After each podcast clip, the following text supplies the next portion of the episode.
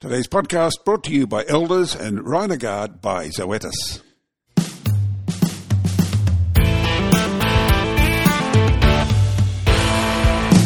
Hello, I'm Kerry Lonergan. Welcome to the Weekly Grill. Today it's a concern. From July 1st this year, a new biosecurity levy will be introduced on all primary producers. To talk about the levy, I'm joined by the new, relatively new, that is, CEO of Cattle Australia, Dr. Chris Parker. Chris, welcome. Lovely to be here, Kerry, and uh, hello to your listeners. Thank you very much. Now, what's wrong with this new levy?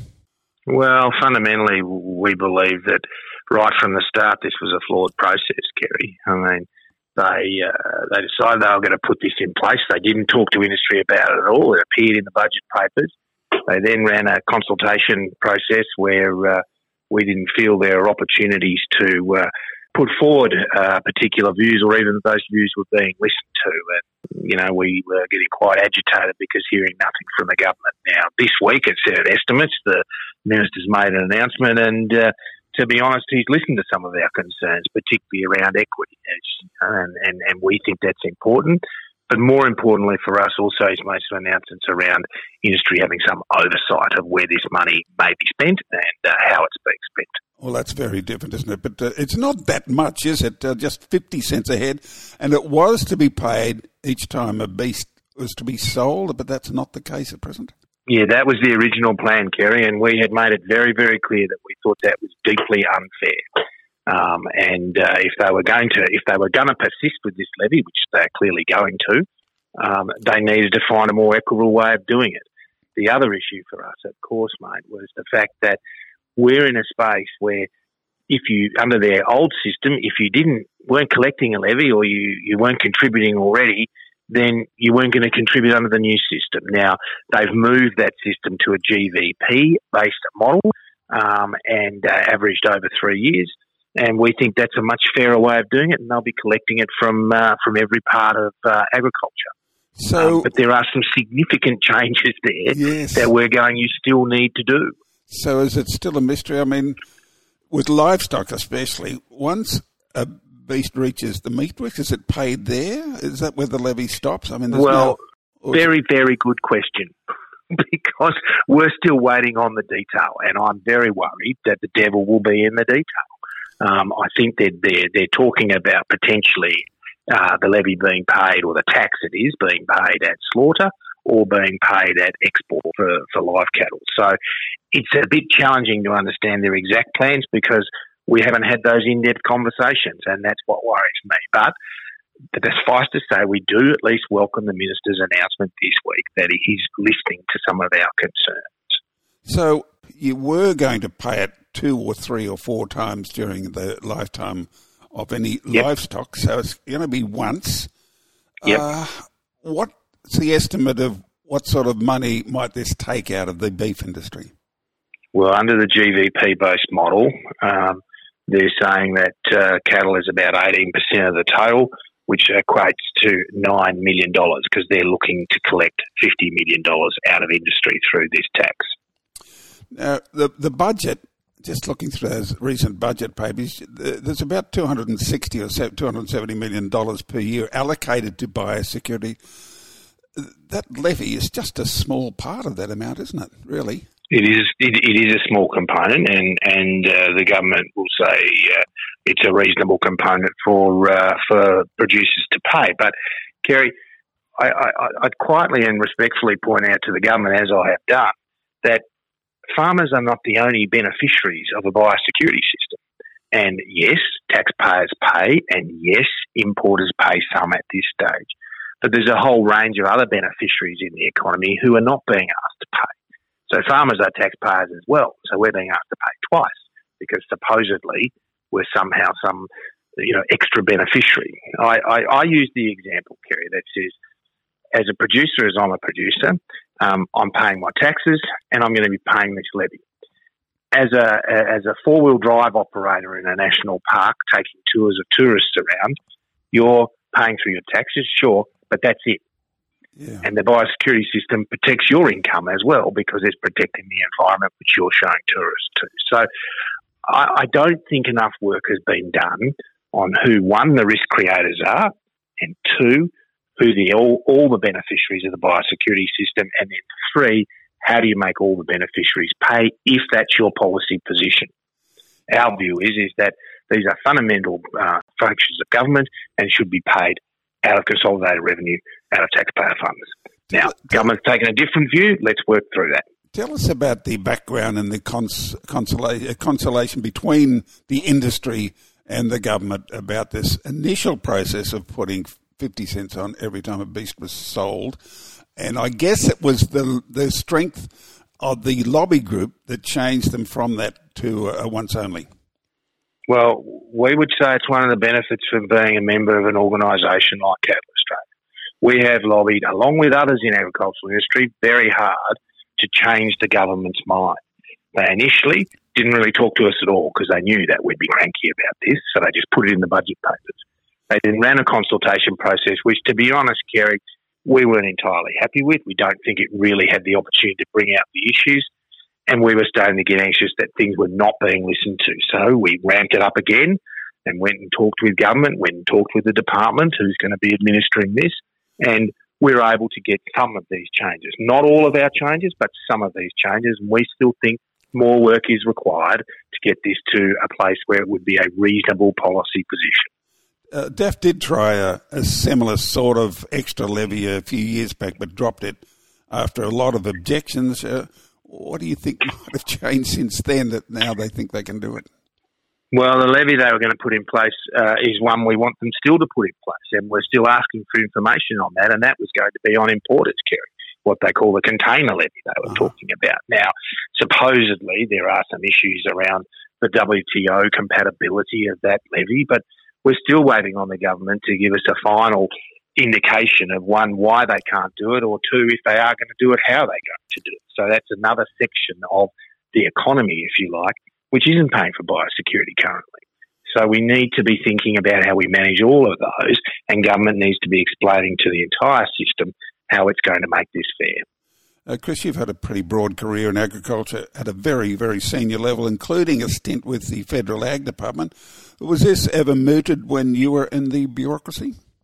No, Kerry, I think you can you can say all sorts of things are mooted um, when you're in the bureaucracy, and yes, uh, I, was, I was party to a whole range of conversations, which uh, I suspect the police would be knocking on my door if I started to talk about on the radio. So. okay, look, uh, when they when this was uh, the kite was flown several years back, the Productivity Commission said there were several factors of concern, including this is about a, an extra levy for biosecurity. There were several factors of concern, including accountability, efficiency, and this is seeing a, a lack of clear links to derived or desired outcomes. Do you, recall, do you recall that, and uh, does it still is it still applicable today?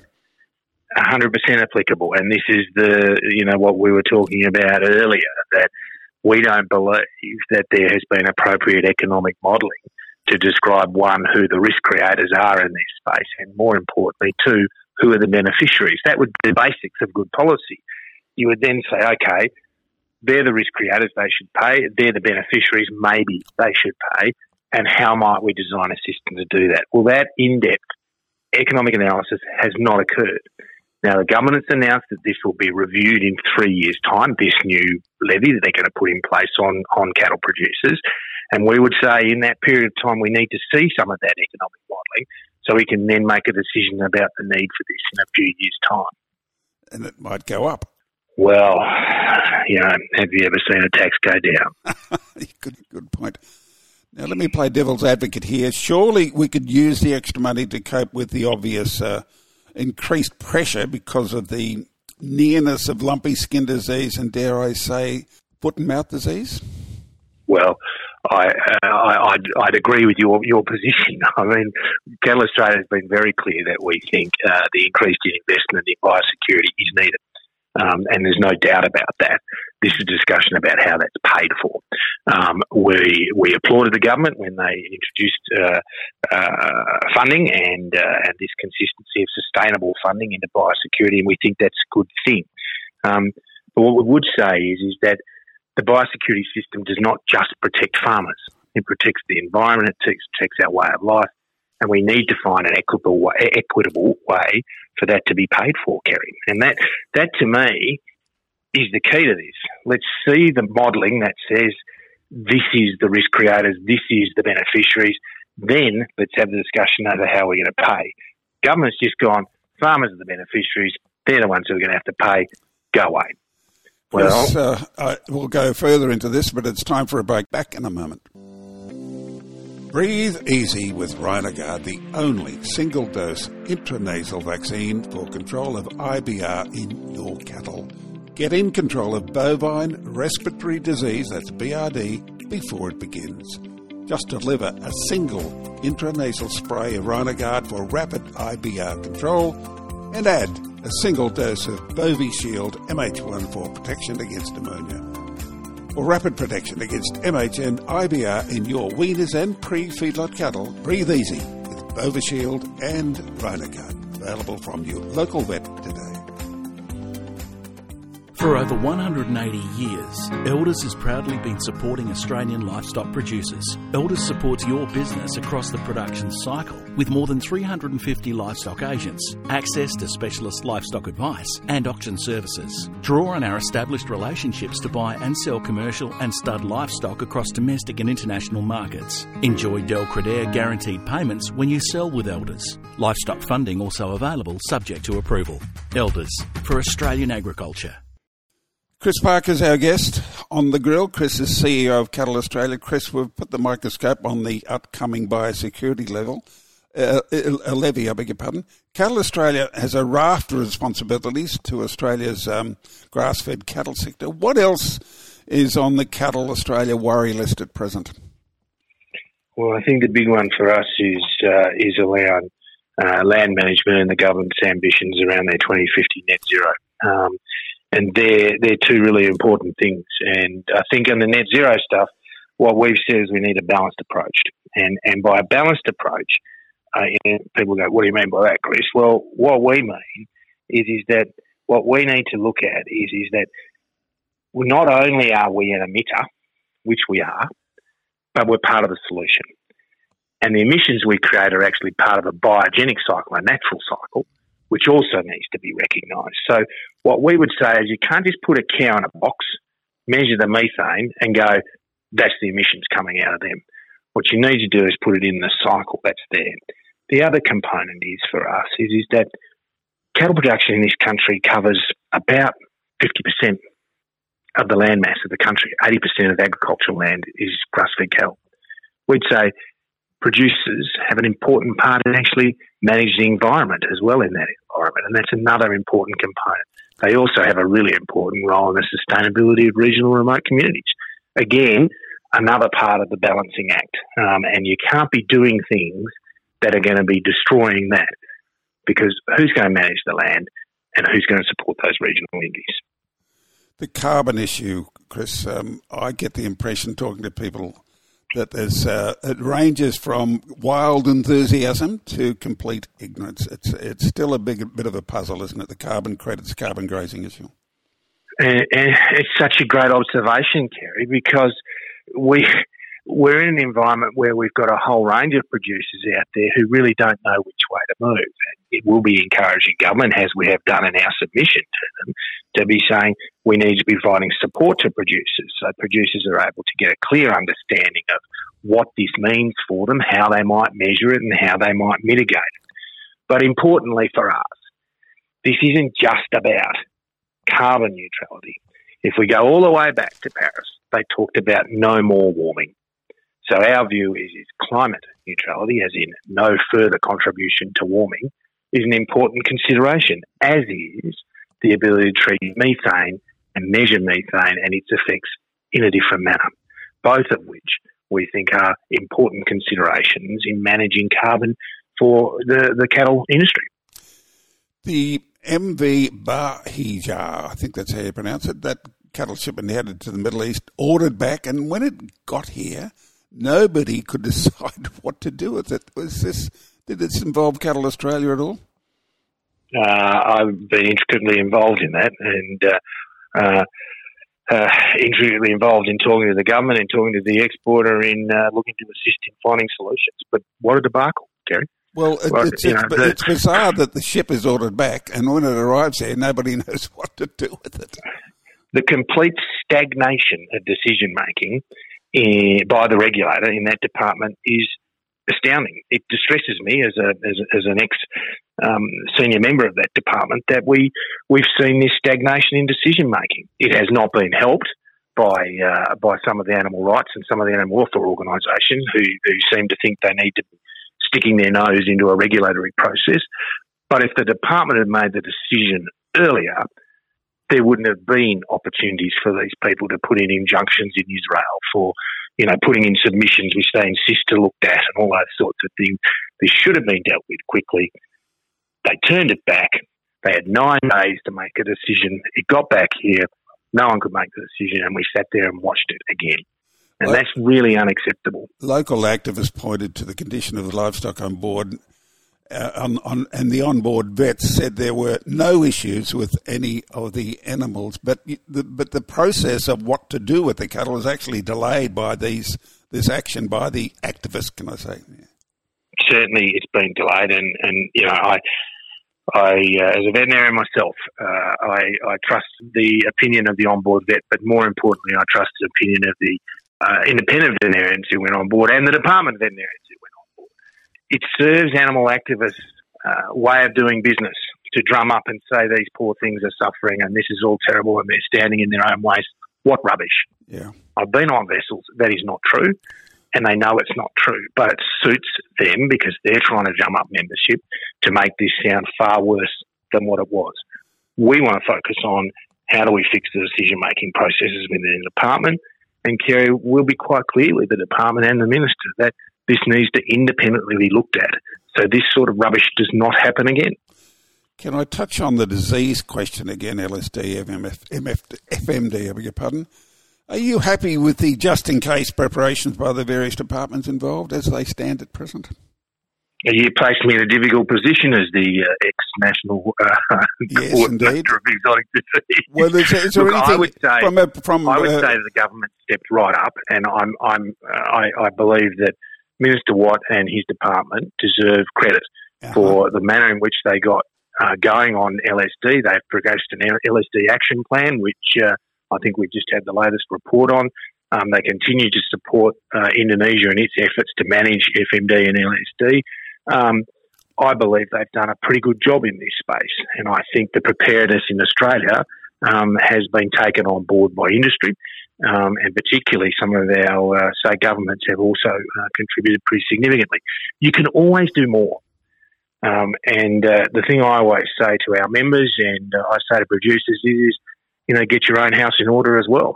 Have your biosecurity plan. Uh, look at the manner in which you manage stock on and off the property. All of those things contribute to uh, to improve biosecurity outcomes.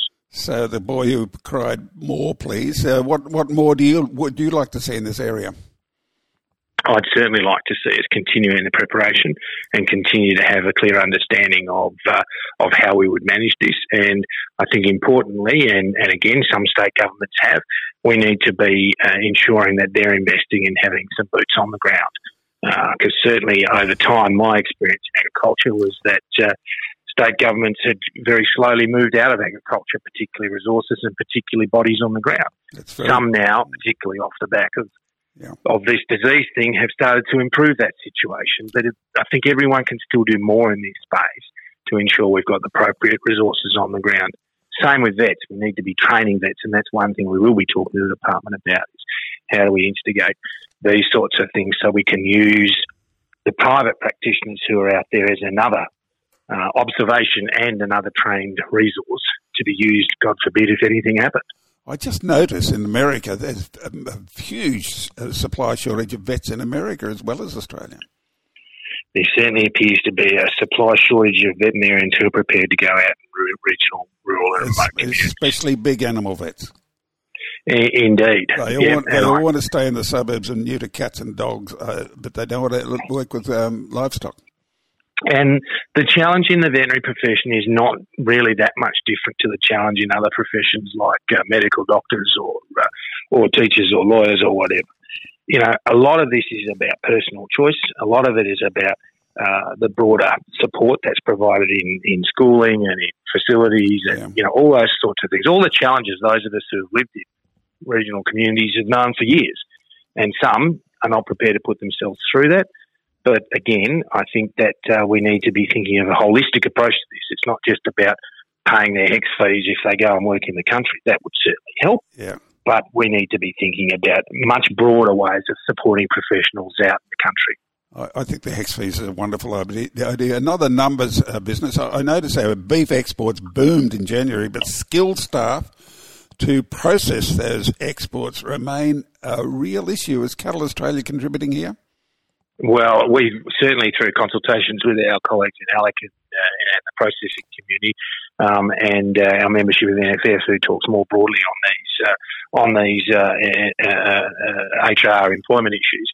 But again, we see the development and the maintenance of skilled staff and committed staff as being a really, really important component of the cattle industry. And in fact, you know, happy to talk to you today. We, are just about to stand stand our uh, our uh, future champions um, uh, course back up again, um, and uh, looking to develop uh, those people moving into the industry and develop their skills.